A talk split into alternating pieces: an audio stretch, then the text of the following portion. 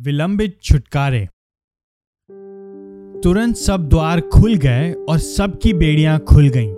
पीड़ितों के काम 16 26 इस युग में परमेश्वर अपने लोगों को कुछ हानि से बचाता है। सभी हानि से नहीं, यह जानकर बड़ी ही सांत्वना मिलती है। अन्यथा हम अपनी हानि से यह निष्कर्ष निकाल सकते हैं कि वह हमें भूल गया है या उसने हमें त्याग दिया है। इसलिए इस साधारण अनुस्मारक के द्वारा स्वयं को प्रोत्साहित कीजिए कि पीड़ितों के काम 16, 19 से 24 में पॉलुस और सिलास का छुटकारा नहीं हुआ था परंतु पद 25 और 26 में उनका छुटकारा हो गया। पहले वे छुड़ाए नहीं गए थे। वे पॉलुस और सिलास को पकड़कर और घसीट कर चौक में ले गए। पद 19 न्यायाधीशों ने उनके कपड़े फाड़ उतार डाले। पद 22 उन्होंने बेत से बहुत पिटवाकर उन्हें बंदी गृह में डाल दिया।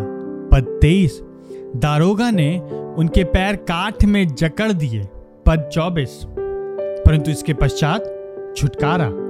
अर्धरात्रि के लगभग पौलुस और सिलास प्रार्थना कर रहे थे तथा परमेश्वर की स्तुति गा रहे थे। तभी अचानक एक बड़ा भूकंप आया, जिससे बंदी गृह की नींव हिल गई और तुरंत सब द्वार खुल गए और सबकी बेड़ियाँ खुल गईं। पद 25 और 26 परमेश्वर थोड़ा और पहले वहाँ हस्तक्षेप कर सकता था, परंतु उसने ऐसा नहीं किया। उसके पास ऐसा करने के अपने कारण हैं। वो पॉलुस और सिलास से प्रेम करता है। आपके लिए प्रश्न, यदि आप अपने जीवन की तुलना पॉलुस के जीवन से करेंगे, जिसमें निरंतर पहले कष्टों का उठाया जाना और फिर छुटकारे का पाया जाना होता है तो आप स्वयं को अभी किस स्थान पर पाएँगे? क्या आप कपड़े फाड़े जाने या पिटाई किए जाने वाले स्थान में हैं? या बेड़ियों से मुक्त खुले हुए द्वार के सामने वाले स्थान में हैं? दोनों ही स्थितियों में परमेश्वर आपकी देखभाल करता है। उसने आपको ना ही छोड़ा है और ना ही त्यागा है। इब्रानियों तेरह पाँच। यदि आप बेड़ियों से जकड़ी हुई स्थिति में हैं तो आप निराश ना हों।